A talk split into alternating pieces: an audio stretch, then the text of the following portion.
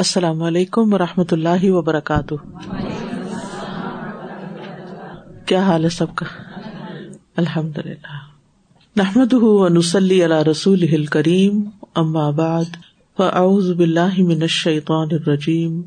بسم اللہ الرحمٰن الرحیم۔ ربش رحلی صدری ویسر علی عمری وحل العقدم السانی یفق قولی۔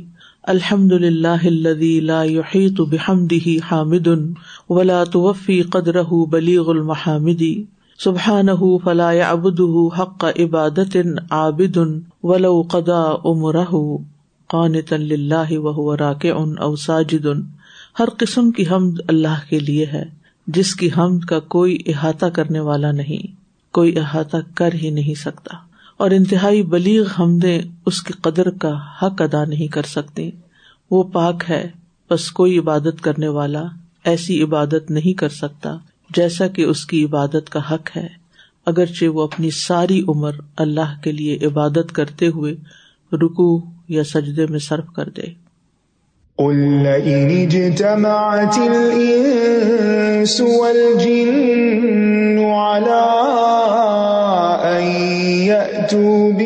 هذا القرآن لا يأتون بمثله ولو كان بعضهم لبعض ظهيرا۔ پچھلے سبق میں ہم نے وہی کے بارے میں پڑھا کہ وہی کی ضرورت کیا ہے۔ جیسے انسان اپنے بدن کی ضرورت کو زمینی غذا سے پورا کرتا ہے، لیکن روح کی غذا زمین سے نہیں، آسمان سے ملتی ہے۔ صحت مند جسم کے لیے ضروری ہے کہ اس کی روح بھی صحت مند ہو۔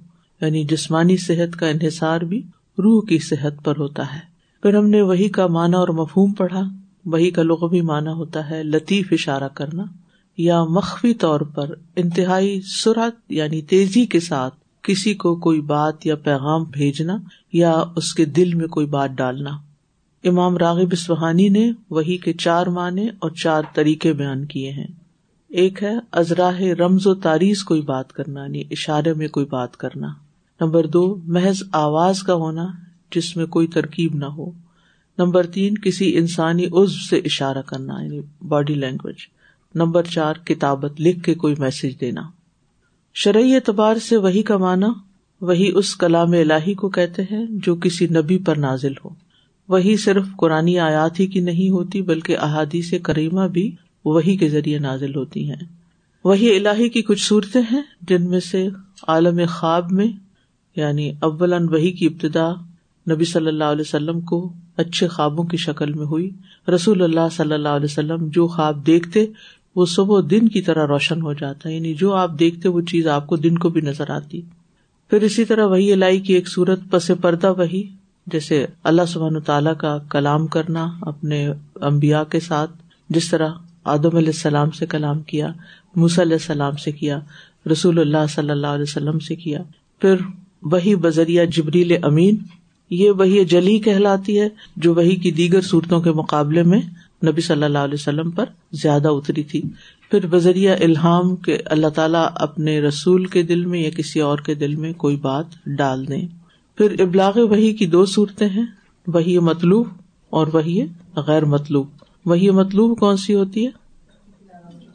جس کی تلاوت کی جاتی ہے، جو بغیر کسی زبر زیر کی تبدیلی کے جبریل علیہ السلام کے ذریعے رسول اللہ صلی اللہ علیہ وسلم تک پہنچائی گئی اور پھر انہوں نے آگے ہم تک پہنچائی اور اس وہی کو تلاوت کیا جاتا ہے اور وہی غیر مطلوب جس میں حضرت جبریل انسانی شکل میں حاضر ہوئے یا خواب اور الحام کی صورت میں آپ کو براہ راست کوئی وہی ہوتی۔ اور یہ وہی تمام تر سنت رسول صلی اللہ علیہ وسلم کی شکل میں ہے جو آپ کے افعال اور اقوال اور تقریرات میں ملتی ہے، اسے وہی خفی بھی کہتے ہیں۔ جبریل علیہ السلام کے وہی لانے کی صورتیں کون کون سی تھی بعض اوقات وہ انسانی شکل میں آتے، جیسا کہ آپ صلی اللہ علیہ وسلم نے ان کو فطرت الوحی کے بعد دیکھا، اور کہاں دیکھا تھا؟ معراج کے موقع پر سدرت المنتہا کے پاس۔ ٹھیک ہے۔ اور جب جبریل انسانی شکل میں آتے تو کس کی صورت میں آتے تھے؟ دہیا کلبی کی شکل میں۔ اور بعض اوقات وہ نظر نہیں آتے تھے، بلکہ ان کی آمد پر گھنٹی کی آواز یا شہد کی مکھیوں کی بن بناہٹ ہوتی تھی۔ ٹھیک ہے۔ تو یہ ہے سارا خلاصہ پچھلے سبق کا جو آپ نے اب تک وہی کے بارے میں پڑھا۔ اب ہم پیج نمبر نائنٹی ون سے چیپٹر فور ہی کو کنٹینیو کریں گے۔ وہی خفی کے ذریعے دیے گئے احکام۔ وہی جلی کے ذریعے تو قرآن مجید دیا گیا نا۔ تو وہی خفی کے ذریعے احکامات کیسے دیے گئے۔ مطالعہ سیرت سے معلوم ہوتا ہے کہ اس وہی خفی کے ذریعے بھی بہت سے احکامات دیے گئے جو درج ذیل ہیں۔ نمبر ایک تشریح امور، جیسے نماز، روزہ، حج، زکوٰۃ قزا قزا کہتے ہیں فیصلے کرنے کو، نکاح، طلاق، خلا اور صلاح و جنگ کے قواعد اور ان کی تفصیلات جو قرآن مجید میں نہیں ہے یعنی نماز روز حج زکات عبادات کے علاوہ نکاح، طلاق اور صلاح جنگ کے قواعد جن کی تفصیلات قرآن مجید میں نہیں ہے بلکہ آپ کو بذریعہ وہی بتائے اور سکھائے جاتے تھے۔ خواہ یہ وہی بذریعہ القاع ہو القاع یعنی دل میں ڈالی گئی ہو بات، یا جبریل انسانی شکل میں آپ کو سامنے آ کر بتائیں یعنی دونوں طریقے سے۔ عرف عام میں یہ وہی خفی کہلاتی ہے، ٹھیک ہے؟ یعنی تشریح امور جو احادیث کی شکل میں ہمیں ملتے ہیں، یہ وہی خفی ہیں۔ جبریل علیہ السلام نے کس طرح ہمیں سنت سکھائی؟ ابھی آپ کی کتاب میں نہیں ہے۔ آپ چاہے تو الگ سے نوٹ کر لیں، ورنہ صرف سن بھی سکتے حسان ابن عطیہ کہتے ہیں کہ جبریل علیہ السلام نبی صلی اللہ علیہ وسلم کے پاس سنت لے کر اترتے تھے اور جس طرح آپ کو قرآن سکھاتے، اسی طرح سنت کی تعلیم دیتے تھے۔ جیسے جبریل علیہ السلام نے نمازوں کے اوقات کی تعلیم دی۔ معلوم ہے نا آپ کو؟ سنا نبی داود کی روایت میں آتا ہے کہ جبریل علیہ السلام نے بیت اللہ کے پاس میری دو بار امامت کرائی اور ان دونوں میں نماز کے اوقات میں ایک بار اول وقت بتایا گیا اور دوسری بار آخر وقت، اور آپ نے کیا فرمایا آخر میں؟ نبی صلی اللہ علیہ وسلم نے فرمایا، پھر جبریل علیہ السلام میری طرح متوجہ ہوئے اور کہا، اے محمد، آپ سے پہلے امبیا کے بھی یہی اوقات ہیں اور نماز کے اوقات ان نمازوں کے وقتوں کے مابین ہیں۔ ٹھیک ہے؟ تفصیل میں چھوڑ رہی ہوں کہ پھر بہت لمبا ہو جائے گا۔ حدیث آپ کو معلوم ہے، آپ نے پہلے بھی پڑھ رکھی ہے کہ زہر پہلی دفعہ جب سورج ڈھل گیا تو پڑھائے اور سایہ تسمے کے برابر تھا، پھر اثر کی نماز جب سایہ برابر ہو گیا اور پھر سو آن نمبر دو، تدبیری امور۔ پہلے کیا تھے؟ تشریح امور۔ اور اب ہے تدبیری امور۔ آپ صلی اللہ علیہ وسلم صحاب کرام سے مشورہ کر کے بعض امور نپٹاتے تھے، جس کا وشاور ہم فل امر کے ذریعے آپ کو حکم دیا گیا تھا۔ مثلاً، جنگ کے لیے کون سا مقام زیادہ مناسب ہے؟ قیدیوں کے ساتھ کیا معاملہ کیا جائے؟ دعوت دین کے کام کو کیسے منظم کیا جائے؟ یہ ساری رہنمائی آپ کو اللہ تعالی کی طرف سے ملی، جو آپ نے ہماری رہنمائی کی۔ اور لے کر آنے والے کون تھے؟ جبری علیہ السلام۔ یہ تمام امور ایسے ہیں جن کا تعلق انسانی بصیرت اور تجربہ سے ہے، جن میں وہی کی ضرورت نہیں ہوتی۔ ہاں مشورے کے بعد اگر فیصلے میں کوئی غلطی ہو جائے، تو وہی کے ذریعے اس کی اصلاح کر دی جاتی۔ یعنی آپ اپنے اشتہاد سے کام لیتے تھے اور جہاں کہیں اشتہادی غلطی ہوتی، وہاں اصلاح کر دی جاتی۔ جیسے جنگ بدر کے قیدیوں کے متعلق وہی نازل ہو گئی تھی۔ تیسرے ہے اشتہادی امور۔ ایسے دینی معاملات جن میں کسی مسئلے کا حل سابقہ وہی کی روشنی میں تلاش کیا جائے۔ علم دین کا ماہر صاحب بصیرت ہی اسے معلوم کر سکتا ہے۔ آپ صلی اللہ علیہ وسلم نئے امور کو اسی طرح نپٹاتے تھے۔ یعنی نئے نئی سچویشن آپ دیکھیں۔ ہر انسان کی زندگی میں ہر روز کوئی نیا مسئلہ پیش آتا ہے۔ ایک آپ نپٹاتے ہیں تو ایک اور کھڑا ہو جاتا ہے۔ ابھی آپ اس سے فارغ نہیں ہوتے تو ایک اور مسئلہ سامنے آ جاتا ہے۔ ہر ایک کی زندگی اسی طرح گزر رہی ہے۔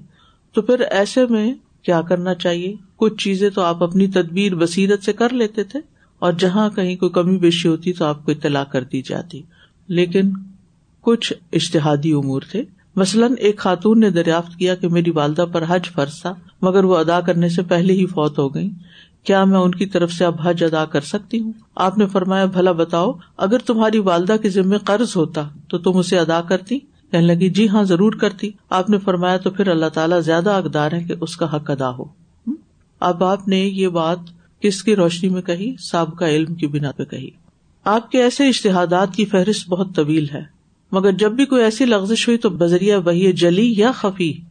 جلی یا خفی یعنی یا تو قرآن کی آیت کے ذریعے کوئی بات پتہ چل گئی، یا پھر آپ کو حدیث یعنی سکھائی گئی یا الحام کیا گیا، آپ کی اصلاح کر دی گئی۔ صرف ایک تشریح امر یعنی آزان کی مثال ایسی ملتی ہے جس میں آپ نے تشریح امر ہونے کے باوجود مشورہ کیا، لیکن بالآخر یہ مسئلہ بھی وہی کے ذریعے ہی انجام پایا۔ نمبر چار ہے طبی امور۔ اس میں انسان کی روز مرہ کی بول چال، خوراک، لباس اور دوسرے لوگوں سے معاملات آتے ہیں۔ یعنی روز مرہ کی جو ضروریات پیش آتی ہیں۔ ان امور کا تعلق تمام لوگوں سے یکساں ہے۔ وہی نے یہاں بھی رہنمائی فرمائی۔ انسان کھانے پینے میں آزاد ہے، لیکن وہ صرف حلال اور پاکیزہ چیزیں کھا سکتا وہی الائی سے پتا چلا نا ہمیں۔ آیت یاد ہے کسی کو؟ کلو منت یہ بات مارا زخنا کو پھر اسے یہ بھی ہدایت کے کھانے سے پہلے بسم اللہ پڑھے، دائیں ہاتھ سے کھائے، اپنے آگے سے کھائے، برتن صاف کرے اور بعد میں دعا پڑھے۔ وہ اپنے لباس کے انتخاب میں آزاد ہے، لیکن سطر ڈھانکنا اور عورت کے لیے حجاب کرنا ضروری ہے۔ عورت مردوں جیسا لباس نہ پہنے اور مرد عورتوں جیسا لباس نہ پہنے۔ وہ اپنے اہل خانہ سے گفتگو کرنے میں آزاد ہے، لیکن اپنے والدین اور اہل خانہ سے حسن سلوک اور حسن معاشرت کا پابند ہے۔ وہ اپنے کاروبار کو اختیار کرنے میں آزاد ہے، لیکن سود یا حرام طریقے سے مال نہیں کما سکتا۔ ناپ تول میں کمی نہیں کر سکتا۔ دوسرے سے دھوکے اور فریب کے ساتھ مال حاصل نہیں کیا جا سکتا۔ آج کل مارکیٹنگ کے نام پر بعض اوقات ایسے ٹیکٹکس اپنائے جاتے ہیں کہ جس میں وہ کچھ سیل نہیں کیا جا رہا ہوتا جس کے بدلے میں مال لیا جا رہا ہوتا ہے۔ تو ایسی قسم کے کاروبار بھی حرام کے درجے میں آتے ہیں۔ ان تصریحات سے واضح ہو جاتا ہے کہ شریعت کے تمام امور کا انحصار وہی پر ہے۔ انسانی بصیرت پر اکتفا نہیں کیا گیا کہ وہ اجمال قرآن کی وضاحت کرے، کیونکہ ان معاملات کا تعلق وہی خفی سے ہے جو اس کے بغیر انجام پا ہی نہیں سکتے۔ کیا مطلب ہے اس کا؟ یعنی دینی معاملات میں انسانی بصیرت پر، انسانی عقل پر انحصار نہیں کیا گیا۔ ٹھیک ہے؟ کہ وہ اپنی عقل سے قرآن کے من مانے مطلب نکالے۔ بلکہ اس کے برعکس کیا ہے؟ اس کا تعلق وہی خفی سے ہے۔ یعنی نبی صلی اللہ علیہ وسلم ہی کو یہ ذمہ داری دی گئی تھی کہ وہ کیا کرے؟ وہ انزل نہ الئی کا ذکر لی تو بئی نہ لنا سی مانوس ضلع الہم ہم نے آپ کی طرف ذکر نازل کیا ہے تاکہ آپ لوگوں کو کھول کے بتائیں۔ اجمال کی تفصیل بتائے اجمال کہتے ہیں نا بریف یعنی مجمل حکم، مختصر بات، اور پھر تفصیل اس کی ڈیٹیل آگے ہوتی ہیں۔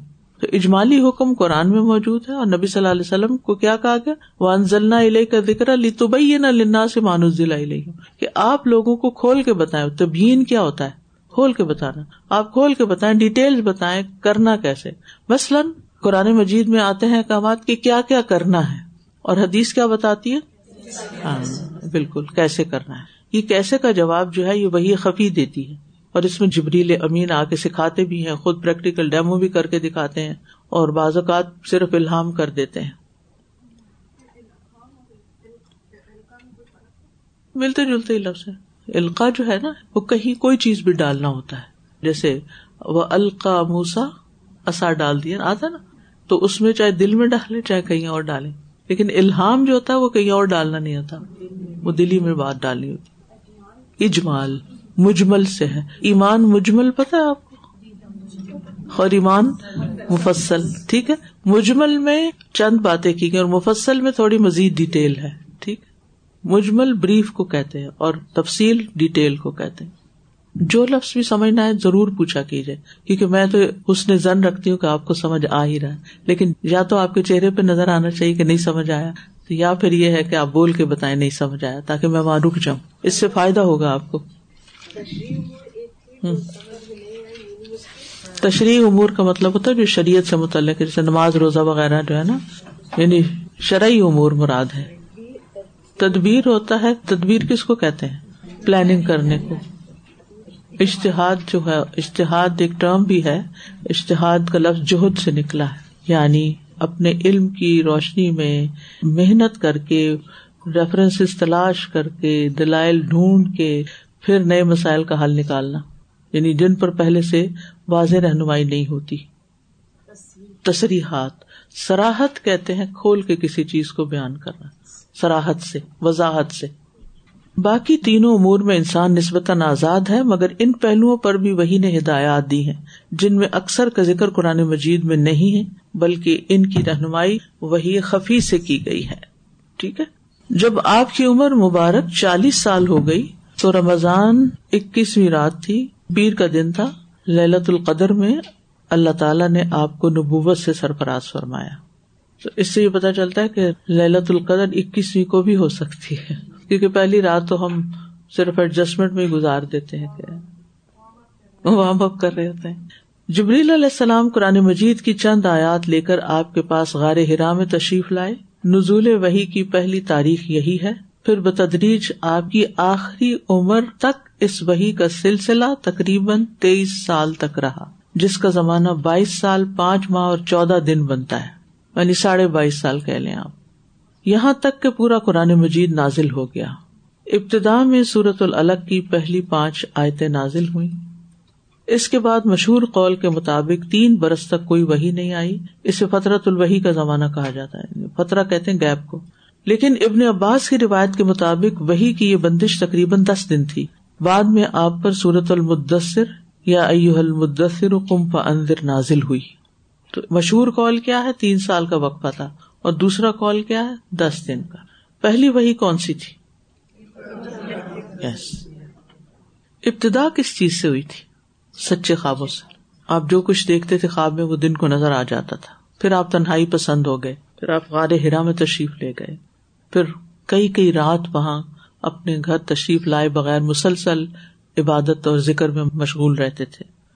اور توشا یعنی کھانے پینے کا سامان ساتھ لے کے جاتے اور جب وہ ختم ہوتا پھر ہی گھر تشریف لاتے اور پھر دوبارہ اتنا ہی توشا لے کے چلے جاتے یعنی آپ پھر گھر میں کم ہی رہتے تھے زیادہ تر آپ تنہائی پسند تھے اور پہاڑ پر ہی رہتے تھے اسی تنہائی کے دوران ہی ایک دن غار ہرا میں ہی فرشتہ آ گیا اور آپ کے پاس حق آ گیا اور اس نے آ کے کہا کہ پڑھو آپ نے کہا، میں پڑھنا نہیں جانتا۔ آپ فرماتے، فرشتے نے مجھے پکڑ کر اتنے زور سے بھینچا کہ میری طاقت جواب دے گئی۔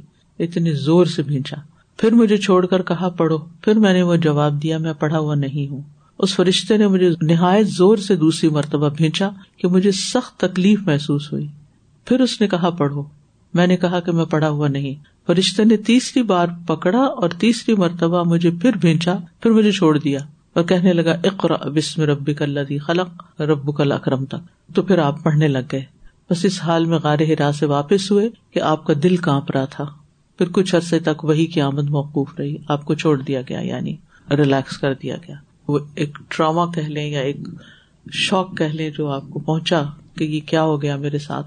آپ کے لیے ایک تکلیف دہ ایکسپیرئنس تھا۔ اس میں آپ دیکھیے کہ بذات خود اس حدیث کے اندر بہت سی سیکھنے کی چیزیں ہیں۔ ایک تو یہ ہے کہ سیکھنے کے لیے انسان کو تنہائی اور یکسوئی چاہیے ہوتی ہے اور سیکھنے کے لیے ایک مزاج بھی چاہیے ہوتا ہے۔ صرف چلتے پھرتے اور ادھر ادھر کے شغل میلے میں انسان نہیں سیکھ سکتا۔ ہر علم ایک تقاضا کرتا ہے۔ مثلاً آپ کا ایک بچہ میڈیسن میں پڑھ رہا ہے اور ایک بچہ صرف آرٹس میں کچھ کر رہا ہے۔ تو کس بچے کو زیادہ محنت کی ضرورت ہوگی؟ میڈیسن والے کی۔ اس کا طریقہ کار ہی کچھ اور ہوگا، کیونکہ اگر وہ نہیں کرے گا تو وہ پاس نہیں کر سکتا۔ تو اسی طرح پیغمبروں پہ بڑی ذمہ داری ہوتی ہے، اور وہ جب اس کام کو کرتے ہیں تو ان کے اوپر ایک خاص طرح کی کیفیت گزرتی ہے، تو پھر اس کلام کو ابزارو کرتے علیہ السلام کو کہاں ملی تھی؟ وہی۔ پہاڑ پر، ٹھیک ہے نا؟ اور کتنے دن پہاڑ پہ رہے تھے؟ چالیس۔ وہ کھانا پکتا تھا وہاں؟ نہیں۔ ان کوکڈ فوڈ ہوتا تھا، جو بھی درختوں کے کچے پکے پھل وغیرہ جو بھی ہوتا تھا، اسی پہ ہی گزارا کرتے تھے۔ یعنی ایک طرح سے روزے بھی اور اس کے ساتھ تنہائی بھی اور یکسوئی بھی اور کائنات میں غور و فکر بھی، یہ بہت ضروری ہوتا ہے۔ اور اسی لیے آپ دیکھیں کہ جو لوگ اب بھی، جو انٹلیکچوئلس اکیڈیمیا کے لوگ ہائی لیول پہ کام کرتے ہیں، وہ میک شور کرتے ہیں کہ ان کو اپنے سیکھنے کے لیے ایسے اوقات ملے ایسی جگہ ملے کہ جہاں وہ یکسوئی کے ساتھ کام کر سکے، بعض اوقات وہ شہروں سے باہر نکل جاتے ہیں، بعض اوقات وہ ایسی لائبریریوں میں، ایسی جگہوں پر بیٹھتے ہیں، بعض اوقات وہ رومز ایسے ہوتے ہیں کہ جن کی کوئی ونڈو بھی نہیں ہوتی، جہاں جا کر وہ بیٹھ کے کام کرتے ہیں، تاکہ کوئی کسی قسم کی ڈسٹریکشن نہ ہو۔ تو ہر علم کا ایک حق ہوتا ہے، ایک پروٹوکول ہوتا ہے۔ تو جو لوگ بھی ہائر لیول پہ کام کرنا چاہتے ہوں، انہیں بہرحال قربانیاں کرنی ہوگی، اپنی ذات کے ساتھ بھی اور اپنی خواہشات کے ساتھ بھی۔ بعض اوقات ہم سمجھتے ہیں کہ ٹھیک ہے، ہم یہ بھی کر لیں، وہ بھی کر لیں، وہ بھی کر لیں اور بیچ میں تھوڑا سا ٹائم جو ہے نا پیچ لگا لیں دین کے کام ٹھیک ہے، اگر آپ نے صرف اپنی ذات کی حد تک سیکھنا ہے تو ہو سکتا ہے، لیکن اگر آپ سکھانے والوں میں سے ہیں تو لازم ہے کہ آپ اپنی زندگی میں پھر سنجیدگی کے ساتھ اس کو پڑھیں، یکسوئی کے ساتھ اس میں وقت لگائیں۔ اور دوسرا یہاں پر آپ دیکھیے کہ اگر آپ ایک استاد ہیں تو کبھی بھی اپنے طالب علموں سے پٹ آف نہیں ہو کہ میں نے ایک دفعہ کہا اس نے بات نہیں سنی، میں نے دوسری دفعہ بتایا، اس نے نہیں سمجھا، میں نے تیسری دفعہ کہا ہے، اس نے پھر بھی نہیں سمجھا۔ اب یہاں پر آپ دیکھیے کہ جبریل علیہ السلام بھیجتے ہیں، کہتے پڑھو، آپ کہتے میں نہیں پڑھ سکتا۔ پھر کہتے پڑھو۔ آپ کہتے میں نہیں پڑھ سکتا۔ تیسری دفعہ پھر پھر آپ پڑھنا شروع ہو گئے۔ تو کچھ بچے ایسے ہوتے ہیں کہ جو پہلی دفعہ میں ہی کام شروع کر دیتے ہیں، لیکن ایسے کم ہی ہوتے ہیں۔ تو ہمیں ان سے مایوس نہیں ہونا چاہیے۔ اور جس کے اندر خاص طور پر پوٹینشیل ہو، اس کے ساتھ سختی بھی کی جا سکتی ہے۔ کیونکہ بعض لوگوں کو اپنے آپ کا نہیں پتا ہوتا کہ ان کو اللہ نے کتنے خزانے دے رکھے اور وہ کیا کچھ کر سکتے ہیں۔ تو ان کو ایسی ڈسٹریکشن اور ایسی چیزوں سے بچا کے ان کے ساتھ ایسا معاملہ کیا جا سکتا ہے کہ وہ واقعی کام کر جائیں۔ جس میں آپ دیکھتے ہیں کہ نافع جو ہے عبداللہ بن عمر کے آزاد کردہ غلام، ان کو انہوں نے بیڑیاں پہنا دی تھی کہ جب تک تم یہ قرآن حفظ نہیں کر لو گے یا کچھ علم کا حصہ تھا کہ نہیں پڑھو گے تو میں تمہیں کہیں نہیں جانے دوں گا۔ بیڑیاں ڈالنے کا مطلب یہ نہیں کہ ان کو سزا دی اور کوئی بہت سخت قسم کا معاملہ کیا، لیکن جو اس بات کا سمبل تھا کہ تم اس وقت تک قید ہو جب تک کہ تم یہ کام نہ کر لو۔ کیونکہ وہ ان کے اندر پوٹینشیل دیکھتے تھے۔ اور ہم دیکھتے ہیں کہ عبداللہ بن عمر رضی اللہ عنہ ان صحابہ میں سے ہیں جنہوں نے بہت زیادہ حدیث روایت کی ہے یعنی دو ہزار سے اوپر ہے ان کی روایات کی تعداد۔ اور ان کی روایات کا بڑا حصہ نافے نے آگے روایت کیا ہے۔ اگر وہ یہ نہ کرتے تو وہ علم ضائع ہو جاتا یا وہ اس طرح نہ پہنچ سکتا۔ پھر اسی طرح آپ دیکھیں کہ امام بخاری جو ہے وہ سولہ سال تک اپنے گھر نہیں گئے جب تک صحیح بخاری لکھنے لی۔ پھر اسی طرح ہم دیکھتے ہیں کہ ایک امام تھے تو انہوں نے دیکھا کہ جو امام محمد ہے یہ کوئی شاید مزدوری کا کام کرتے تھے کچھ، تو انہوں نے دیکھا کہ بچہ بہت ذہین ہے تو ان کی والدہ کو کہا کہ جو یہ کماتا وہ میں آپ کو دیتا ہوں اور اس بچے کو آپ میرے حوالے کر دیں اور میں اس کو پڑھاؤں گا۔ تو بعض اوقات ایسے بچے بھی ہوتے ہیں جو انتہائی انٹیلیجنٹ ہوتے ہیں، انتہائی ذہین ہوتے ہیں، پڑھنے والے ہوتے ہیں۔ لیکن ان کے پاس وسائل نہیں ہوتے۔ یہ ایک نہیں، علم کی دنیا میں ایسے بے شمار واقعات ہیں جو چند ایک میں آپ کے سامنے رکھ رہی ہوں۔ بے شمار واقعات ہیں کہ جس میں ہم دیکھتے ہیں کہ علم کے لیے علماء نے کس طرح یکسو اختیار کی۔ خطیب بغدادی نے کتاب بھی لکھی کہ جس میں وہ ان علماء کا ذکر کرتے ہیں جنہوں نے علم کی خاطر شادی نہیں کی۔ صرف اس لیے کہ پھر ان کی توجہ جو ہے وہ بڑھ جائے گی اور جو کام وہ کرنا چاہتے ہیں وہ نہیں کر پائیں گے۔ جن میں سے امام بخاری بھی ہیں، امام ابن تیمیہ بھی ہیں اور اسی طرح کچھ اور لوگ بھی۔ تو بہرحال کہنے کا مقصد یہ ہے کہ انسان کو علم کے بڑے درجے پہ جانے کے لیے قربانیاں کرنی پڑتی ہیں، چاہے دنیا کا علم ہو، چاہے دین کا علم ہو۔ پھر اس کے بعد نبی صلی اللہ علیہ وسلم پر دوسری وہی آتی ہے اور دوسری وہی کس طرح آتی ہے کہ آپ فرماتے کہ میں ایک روز چلا جا رہا تھا کہ اچانک میں نے آسمان کی طرف سے ایک آواز سنی۔ نظر اٹھا کے دیکھا تو وہی فرشتہ جو میرے پاس غار ہرا میں آیا تھا، وہ آسمان اور زمین کے درمیان ایک کرسی پہ بیٹھا ہوا ہے۔ میں ڈر گیا، گھر واپس لوٹ آیا اور میں نے کہا، مجھے کمبل اڑا دوں تو اللہ تعالیٰ نے یہ آیات نازل فرمائی، یا حل مدثر کم فنزر علاقی رج صفا حجر تک اس کے بعد وہی گرم ہو گئی اور تیزی کے ساتھ پیدر پہ آنے لگی۔ پھر ہے کہ قرآن مجید کا نزول تقریباً تیئیس سال میں ہوا۔ اس طرح کے کبھی ایک چھوٹی آیت یا کبھی آیت کا ایک جز نازل ہوتا۔ یعنی آیت کا بھی حصہ، اور کبھی کئی کئی آیتیں اکٹھی ایک وقت ہی میں نازل ہوتی۔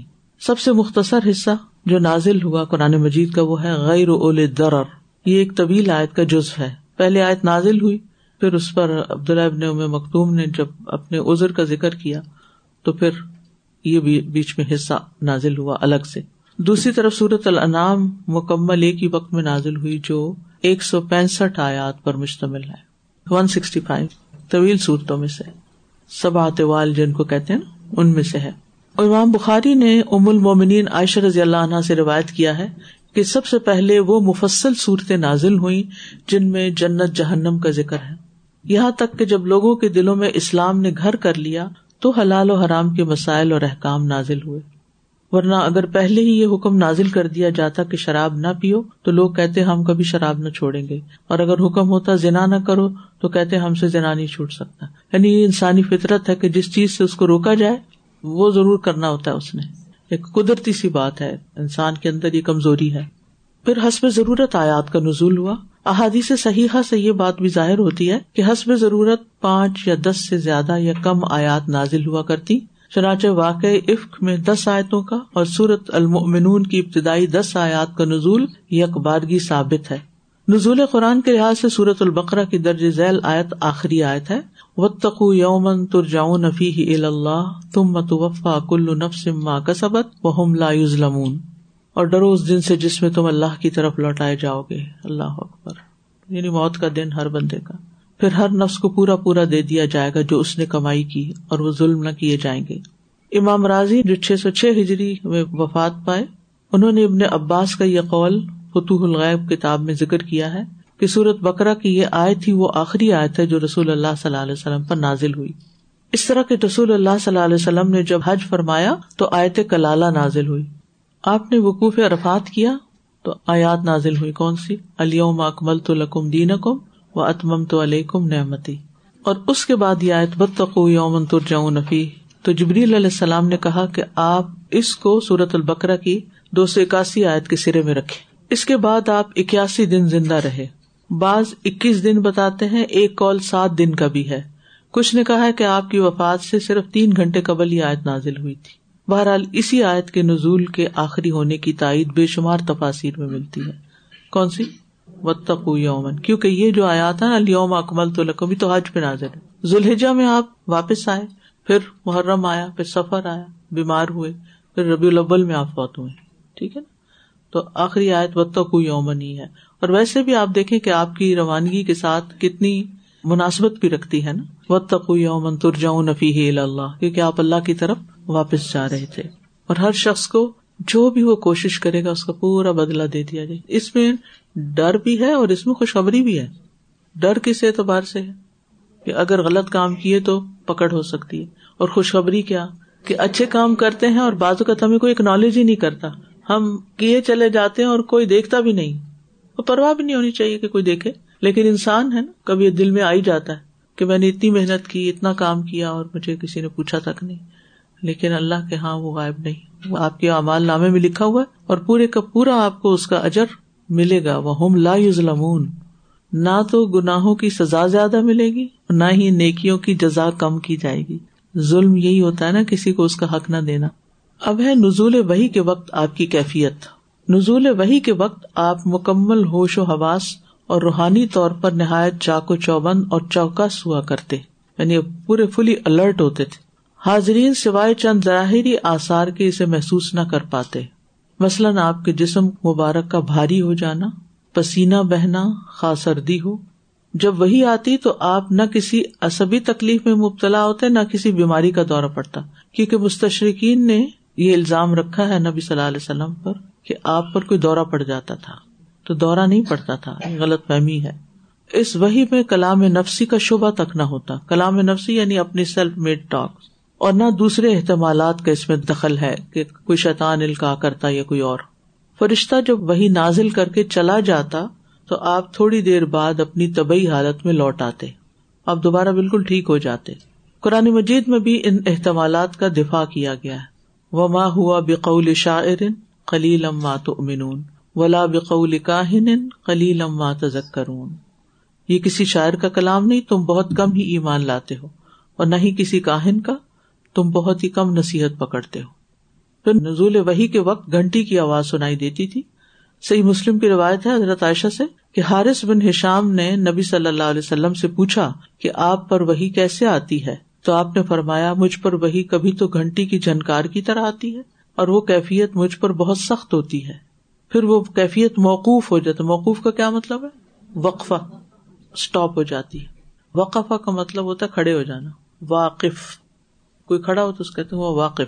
قائم بھی کہتے ہیں، واقف۔ اور وہی کو محفوظ کر چکا ہوتا ہوں۔ اور کبھی تو ایک فرشتہ انسانی شکل میں آتا ہے، اور جو وہ کہتا ہے میں اسے یاد کر لیتا ہوں۔ بعض اوقات فرشتہ انسانی صورت میں آ کر بات کرتا ہے جسے سن کر میں یاد کر لیتا ہوں۔ وہی کی پہلی صورت واقعی زیادہ گراں اور دشوار ہوا کرتی تھی۔ اللہ تعالیٰ کا ارشاد بھی ہے ان سن القی علیہ کا قول ثقیلا ہم آپ پر ایک بوجھل قول الکا کریں گے۔ اسی کیفیت کو دیکھ کر حضرت عائشہ فرماتی ہیں، وَلَقَدْ رَأَيْتُهُ يَنزِلُ عَلَيْهِ الْوَحْيُ فِي الْيَوْمِ الشَّدِيدِ الْبَرْدِ فَيَفْسِمُ عَنْهُ وَإِنَّ جَبِينَهُ لَيَتَفَسَّدُ عَرَقًا۔ میں نے سخت سردی کے دن آپ پر وہی نازل ہوتے دیکھی تو پیشانی سے پسینہ بہ رہا تھا۔ یعنی سخت سردی کے دن آپ کے ماتھے سے پسینہ ٹپک رہا تھا اور ایک جگہ آتا ہے کہ موتیوں کی شکل میں گر رہا تھا۔ حالت سواری میں نزول وہی شروع ہوتی تو جانور بوجھ تلے دب کر بیٹھ جاتا، اتنا بوجھ پڑتا تھا۔ زید بن ثابت پر بھی اس کیفیت کا جب بوجھ پڑا تو ان کی ران ٹوٹنے لگی یعنی ہڈی ٹوٹنے لگی ٹانگ کی۔ صحابہ کرام اس وہی کی آواز کو شہد کی مکھی کی بھن بھراہٹ سے تشبیح دیا کرتے کیونکہ انہیں اس کی ہلکی ہلکی آواز سنائی دیتی تھی۔ شہد کی مکھی کی آواز سنی ہوئی؟ گھوم ہم سے ہوتی ہے۔ حضرت عائشہ کہتی ہیں کہ بعض اوقات رسول اللہ صلی اللہ علیہ وسلم پر وہی نازل ہوتی اور وہ اپنی سواری پر ہوتے تو جانور اپنی گردن زمین پہ ڈال دیتا تھا یعنی نیچے رکھ دیتا تھا۔ اتنا بوجھ اس پہ پڑتا۔ اسما بنت یزید کہتی ہیں، جس وقت نبی صلی اللہ علیہ وسلم پر سورت معاہدہ مکمل نازل ہوئی تو ان کی اونٹنی ازبا کی لگام میں نے پکڑی ہوئی تھی۔ اور وہی کے بوجھ سے ایسا محسوس ہو رہا تھا کہ اونٹنی کا بازو ٹوٹ جائے گا، اس کے اندر سے چچراہٹ ہو رہی تھی۔ کبھی آپ بلند سانس بھی لیتے تھے جیسے نیند کی حالت میں سانس لیا جاتا ہے۔ یہ اس لیے نہیں تھا کہ آپ پر غنودگی کی ایسی کیفیت تاری ہو جاتی تھی کہ آپ کوئی بے ہوش ہو جاتے تھے یا آپ پہ کو پردہ ڈال دیا جاتا تھا۔ یعنی سو نہیں جاتے تھے آپ۔ عمر رضی اللہ عنہ نے سفوان بن یالا کو یہی حالت دکھائی کہ کپڑے سے آپ پر سایہ کیا گیا تھا۔ انہوں نے اپنا سر اندر ڈال کر دیکھا تو آپ کا چہرہ مبارک انتہائی سرخ تھا اور آپ سونے والے یعنی جیسے کوئی سو رہا ہو، اس کی طرح بلند سانسے لے رہے تھے۔ یعنی جب وہی کی کیفیت تھی تو آپ کے اوپر کپڑا ڈال دیا گیا۔ اوپر نہیں ڈال دیا گیا، بلکہ ذرا اوپر کر کے اڑا دیا گیا۔ تو پھر ایسے جھانک کے دیکھا گیا تو آپ کی یہ کیفیت پائی گئی کہ چہرہ سرخ ہو چکا تھا اور آپ کی سانس اونچی ہو گئی تھی، سانس کی آواز آ رہی تھی۔ جیسے سانس چڑھا ہوتا ہے نا، اس طرح پینٹنگ۔ پھر وہی کی ایک آسان صورت بھی تھی۔ وہی کی دوسری صورت پہلی سے زیادہ ہلکی اور آسان تھی۔ اس میں نہ آوازوں کا تسلسل ہوتا، نہ پیشانی سے پسینہ بہتا۔ جبریل انسانی شکل میں آتے اور وہی کر جاتے۔ اس میں کوئی تکلیف والی پہلو نہیں تھا۔ جیسے حدیث جبریل میں آئے تھے نا، جبریل علیہ السلام۔ وہی کے ان دونوں صورتوں میں آپ کے ہوش و حواس بالکل بجا ہوتے تھے۔ اس حالت وہی میں آپ کے فہم و ادراک میں کوئی فرق نہ آتا، خواہ وہ وہی کیسی ہی ہوتی۔ ہے وہی اترتے وقت آپ کا انداز بہت بادب ہوتا تھا، یہ آپ کی کتاب میں نہیں ہے ایڈ کر لیجیے یعنی آپ کا انداز بہت بادب ہوتا تھا۔ عبادہ بن سامد رضی اللہ عنہ کہتے ہیں، صحیح مسلم کی روایت ہے کہ نبی صلی اللہ علیہ وسلم پر جب وہی نازل ہوتی تھی، تو آپ اپنا سر مبارک جھکا لیتے تھے۔ اور جب وہی ختم ہو جاتی، تو سر مبارک اٹھا لیتے۔ اس سے کیا پتا چلتا؟ احترام۔ تو قرآن مجید پڑھتے ہوئے، سنتے ہوئے ہمارے اندر ایک احترام ہونی یعنی سر ڈالنے کا کیا مطلب ہوتا ہے؟ آجزی کے علاوہ کہ میں اس کو مانتا ہوں۔ توجہ، اور یہ کہ میں اس کو مانتا ہوں، قبول کرتا ہوں۔ سمے نہ و آتانا۔ عبداللہ بن مسعود کہتے ہیں کہ ہدیبیہ سے واپسی کے موقع پر آپ ایک طرف کو ہو گئے اور اپنا سر مبارک اپنے کپڑے سے ڈھانپ لیا اور آپ پر سختی کی کیفیت تاری ہو گئی۔ ہم پہچان گئے کہ آپ پر وہی نازل ہو رہی ہے۔ تھوڑی دیر بعد آپ ہمارے پاس آئے تو ہمیں بتایا کہ آپ پر سورت فتح نازل ہوئی ہے۔ ابتدا میں آپ جلدی جلدی یاد کیا کرتے تھے وہی کو۔ کس خوف سے؟ کہ بھول نہ جائیں۔ آیت کا کچھ حصہ ضائع نہ ہو جائے، کوئی لفظ بھول نہ جائے۔ لہٰذا جبریل کے ساتھ ہی آپ دوبارہ پڑھنے لگ جاتے۔ جبریل علیہ السلام جو الفاظ پڑھاتے، آپ اپنی زبان مبارک اور لبوں کو ہلاتے جاتے اور ان کے ساتھ ساتھ پڑھتے تھے۔ دوسری طرف قرآن مجید کا یاد کرنا آپ پر آسان کر دیا گیا تھا۔ اس لیے یہ وعدہ فرما کے آپ کو مطمئن کر دیا گیا۔ لا تحرک بھی لسان کا لتا جلبی ان علیہ نہ جب آہ و قرآن فضا قرآن فتب قرآن تم ان علیہ نہ بیانا قرآن کو جلدی یاد کرنے کے لیے اپنی زبان نہ ہلائیں۔ اس کو آپ کے سینے میں جمع کرنا اور آپ کی زبان سے پڑھوانا ہمارے ذمہ ہے۔ جب ہم اسے پڑھ لیں تو آپ اس کے پڑھنے کی پیروی کریں۔ یعنی جب ہم مکمل کر لیں تو پھر آپ پڑھیں اور پھر اس کو بیان کروانا بھی ہمارے ذمہ ہے۔ لوگوں تک پہنچانا بھی ہمارے ذمہ آپ بھولیں گے بھی نہیں اور آپ جب بتائیں گے تو آپ اچھی طرح بتا بھی سکیں گے۔ پھر یہ ہے کہ نزول وہی کا دار و مدار اللہ تعالیٰ کے عزن پر تھا۔ اس کی آمد، اس کا رک جانا، یہ سب کچھ اللہ تعالیٰ کے فیصلے سے تھا۔ اللہ تعالیٰ چاہتے تھے تو وہی جاری رہتی، اللہ تعالیٰ چاہتے تو وہی رک جاتی۔ اس کے نزول یا عدم نزول میں آپ کا کوئی اختیار نہیں تھا۔ اس میں آپ دیکھیں کہ آپ نے جبریل علیہ السلام سے ریکویسٹ کی تھی کہ آپ جلدی جلدی آیا کریں۔ تو سورت مریم میں آتا نا ومان تنزل اللہ بھی امر ربک ہم صرف آپ کے رب کے عزن سے ہی آتے ہیں، خود نہیں آ سکتے۔ یعنی فرشتے بھی اللہ تعالیٰ کے حکم کے پابند تھے۔ اللہ تعالیٰ چاہتے تو وہی جاری رہتی، اور اگر وہ چاہتے تو وہی رک جاتی۔ قرآن کے نزول یا عدم نزول میں آپ کے اختیار کو کوئی دخل نہ تھا۔ واقع عفق میں ایک ماہ وہی کا سلسلہ منقطع رہا۔ آپ اور صحابۂ کرام کو سخت پریشانی رہی اور آپ سوائے اس کے اور کچھ نہیں کہہ رہے تھے ان نیلا عالم انہا اللہ خیرہ کہ میں عائشہ کے اندر رضی اللہ عنہا خیر کے سوا کچھ نہیں دیکھتا۔ یعنی یہ ان کی گواہی تھی حضرت عائشہ کے حق میں۔ لیکن ایسا پروپیگنڈا کر دیا گیا تھا کہ لوگوں کے ذہن میں بدگمانی آ گئی تھی۔ اللہ تعالیٰ نے خوب آزمایا پھر۔ بعض اوقات ہم یہ پریشان ہوتے ہیں نا کہ ہم پر ایسی باتیں کی جا رہی ہیں، وہ وقت کب آئے گا کہ ہم اس مشکل سے نکلیں گے؟ تو بعض مشکلات اللہ تعالیٰ کے عزن سے ہی لمبی ہوتی ہیں تاکہ انسان کیا کرے؟ سیکھے۔ دیکھیے مشکلات کیوں آتی ہیں؟ ہمیں نا آج تک مشکل کا فلسفہ سمجھ نہیں آیا کہ مشکلات کیوں آتی کچھ لوگ تو سمجھتے ہیں کہ سزا ہے کچھ لوگ سمجھتے ہیں کہ اجر کمانے کے لیے۔ ٹھیک ہے، ہو سکتا ہے ہمارے گناہوں کی سزا ہو ہو سکتا ہے نہ بھی ہو۔ صبر تو کرنا ہی ہے۔ اور شکر بھی کر سکتے ہیں۔ لیکن اصل بات یہ ہے کہ یہ ہمیں کچھ سکھانے آتی ہیں۔ جب بھی تکلیف کوئی آئے، کوئی مشکل آئے، تو اپنے اندر، اپنے آپ سے سوال کیجیے کہ یہ مجھ پر کیوں آئی ہے؟ اس سے مجھے کیا سیکھنا ہے؟ اس سے مجھے کیا کرنا ہے؟ نکل تو جائے گی، ختم تو ہو جائے گی ایک دن، کوئی بھی ہمیشہ نہیں رہی مشکل۔ لیکن اس مشکل کے نکلنے کے بعد پھر مجھے اس خاص مشکل سے جو سیکھا ہے، اس پر کیسے عمل کرنا ہے؟ یا اس کے مطابق اپنی زندگی کا رخ کیسے بدلنا ہے؟ زندگی میں اور کیا کرنا ہے؟ ہم سب کا حال ہی ہوتا ہے نا، ہم سب کمفرٹ زون میں جانے لگتے ہیں۔ ذرا کوئی پرابلم نہیں ہوتی یا کچھ، تو ہم پھر ایک دم بس وہی کرنے لگتے ہیں جو ہمارا دل چاہ رہا ہوتا ہے نا۔ مستی آنے لگتی ہے ہمارے اندر۔ لیکن اللہ تعالیٰ پھر ہمیں جگہ اٹھاتے ہیں۔ اٹھو، پھر کسی پرابلم میں ڈالتے ہیں۔ کرو اسے سالو ہمارا ذہن کھلتا ہے۔ ہمارے پوٹینشیل باہر آتے ہیں۔ آپ دیکھیے کہ مالٹے سے رس کب نکلتا ہے؟ جب اس کو اسکویز کرتے ہیں، ٹھیک ہے؟ پریس کرتے ہیں۔ تو نبی صلی اللہ علیہ وسلم نے وہی کے الفاظ کب بولے؟ جب آپ کو اسکویز کیا گیا، آپ کو پریس کیا گیا۔ تو یہ پریسنگ زندگی میں ضروری ہوتی ہے۔ یہ پریشر ضروری ہوتے ہیں۔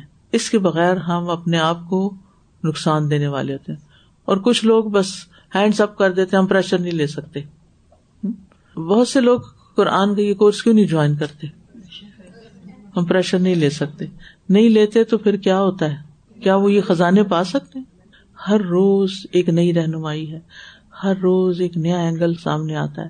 ہر روز دل و دماغ میں ایک اور وسط پیدا ہوتی ہے۔ آپ قرآن پڑھتے جاتے ہیں، پڑھتے جاتے ہیں اور آپ کے سامنے افق روشن ہوتے چلے جاتے ہیں۔ کیا پڑھے بغیر یہ سب کچھ ہو سکتا ہے؟ نہیں۔ تو یہ کبھی بھی نہیں کہنا چاہیے کہ نہیں، بس اتنا کافی میں اور پریشر نہیں لے سکتا۔ نہیں، آپ کے اندر صلاحیت ہے۔ آپ کر سکتے ہیں۔ ایک چیز مجھے سمجھ آتی کہ اللہ سبحانہ تعالیٰ نے جیسے انسان کی تخلیق رب پہچاننے کے لیے کی ہے تو یہ بھی ہے کہ توحید کا سبق دینے کے لیے بھی انسان کے اوپر آتی ہے کہ انسان مڑے دنیا کو چھوڑ کر اللہ کی طرف بالکل۔ یہ ایک بہت بڑا مقصد ہے کہ انسان لوگوں سے ہٹ کے مال سے باقی سہاروں سے ہٹ کے اللہ کی طرف رجوع کرے۔ اور آپ دیکھیے کہ مشرقین بھی جب کشتی ڈوبنے لگتی تھی تو سب کو چھوڑ کے صرف اللہ کو پکارتے تھے تو اللہ تعالیٰ ان مشکلات کے ذریعے ہمیں اپنا بنانا چاہتا ہے۔ اور اس ویکینڈ پہ بھی جو ہم پڑھے تھے تدبر کی کلاس میں کہ ایک طرف اسباب اور وسائل ہوتے ہیں اور ایک طرف اللہ سے مدد مانگنا ہوتا ہے۔ عام طور پر جب ہم کوئی پروجیکٹ لیتے ہیں یا کوئی کام کرتے ہیں تو وسائل پہ بھروسہ زیادہ کرتے ہیں اور اللہ کی مدد کی طرف توجہ کم جاتی ہے، دعائیں کم کرتے ہیں۔ حالانکہ دونوں میں بیلنس ہونا چاہیے، دونوں ہی چیزیں ہونی چاہیے۔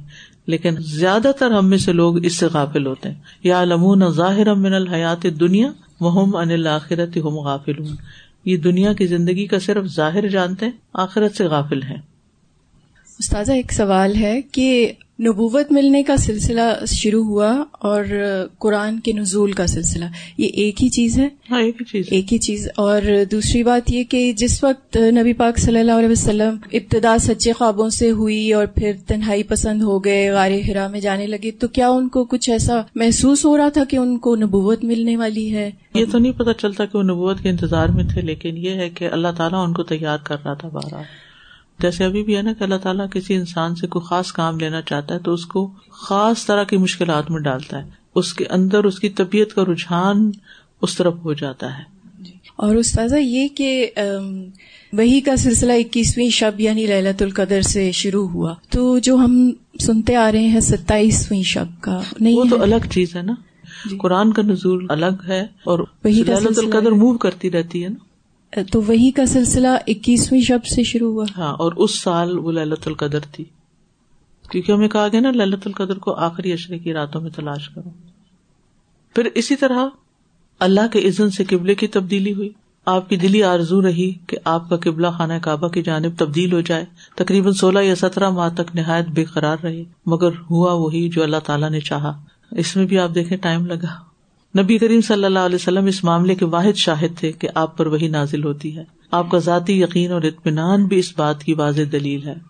پھر یہ کہ دل پر وہی کا نزول ہوا کسی بھی وقت آپ کے قلب پر وہی کا نزول ہو جاتا، کوئی وقت مستثنا نہ تھا۔ آپ بستر پر لیٹے ہیں، آپ ابھی سو نہ پائے تھے کہ اٹھ کھڑے ہوتے ہیں۔ سر اٹھا کر مسکرانے لگے اور فرماتے ہیں، مجھ پہ سورت القوثر نازل ہوئی ہے۔ گھر پر استراحت فرما رہے ہیں کہ رات کا ایک تہائی حصہ باقی ہے۔ آپ پر سورت توبہ کی وہ آیت اتری جس میں غزب تبوک میں شرکت نہ کرنے والے صحابہ کا ذکر تھا کہ ان سے بات چیت ختم کر دی جائے بائک آؤٹ کر دیا جائے۔ پھر مخاطب قوم کی زبان میں وہی کا نزول ہوا۔ اللہ تعالیٰ کا یہ اصول رہا ہے کہ مخاطب قوم کی زبان یعنی جن لوگوں کے پاس نبی آئے تھے انہیں کی زبان میں وہی نازل کی جائے تاکہ قوم وہی الہی کو سمجھنے، اس پر ایمان لانے یا نہ لانے کا فیصلہ کر سکے۔ اس لیے جس قوم میں بھی رسول آیا وہی بھی اسی قوم کی زبان میں نازل ہوئی۔ یہی وجہ ہے کہ وہی کبھی عبرانی میں آئی، کبھی سریانی میں آئی، کبھی عربی میں اور کبھی دوسری قوم کی زبان میں۔ آپ کے مخاطب چونکہ عرب تھے، اس لیے قرآن مجید عربی زبان میں نازل ہوا۔ تو آج کے لیے اتنا ہی کافی ہے۔ وآخر دعوانا ان الحمد للہ رب العالمین۔ سبحانک اللہم و بحمدک اشہد ان لا الہ الا انت استغفرک و اتوب الیک۔ السلام علیکم و رحمۃ اللہ وبرکاتہ۔ يا أيها الناس قد جاءكم من ربكم وأنزلنا إليكم نورا مبينا فأما الذين آمنوا بالله واعتصموا به فسيدخلهم في رحمة منه وفضل ويهديهم إليه صراطا مستقيما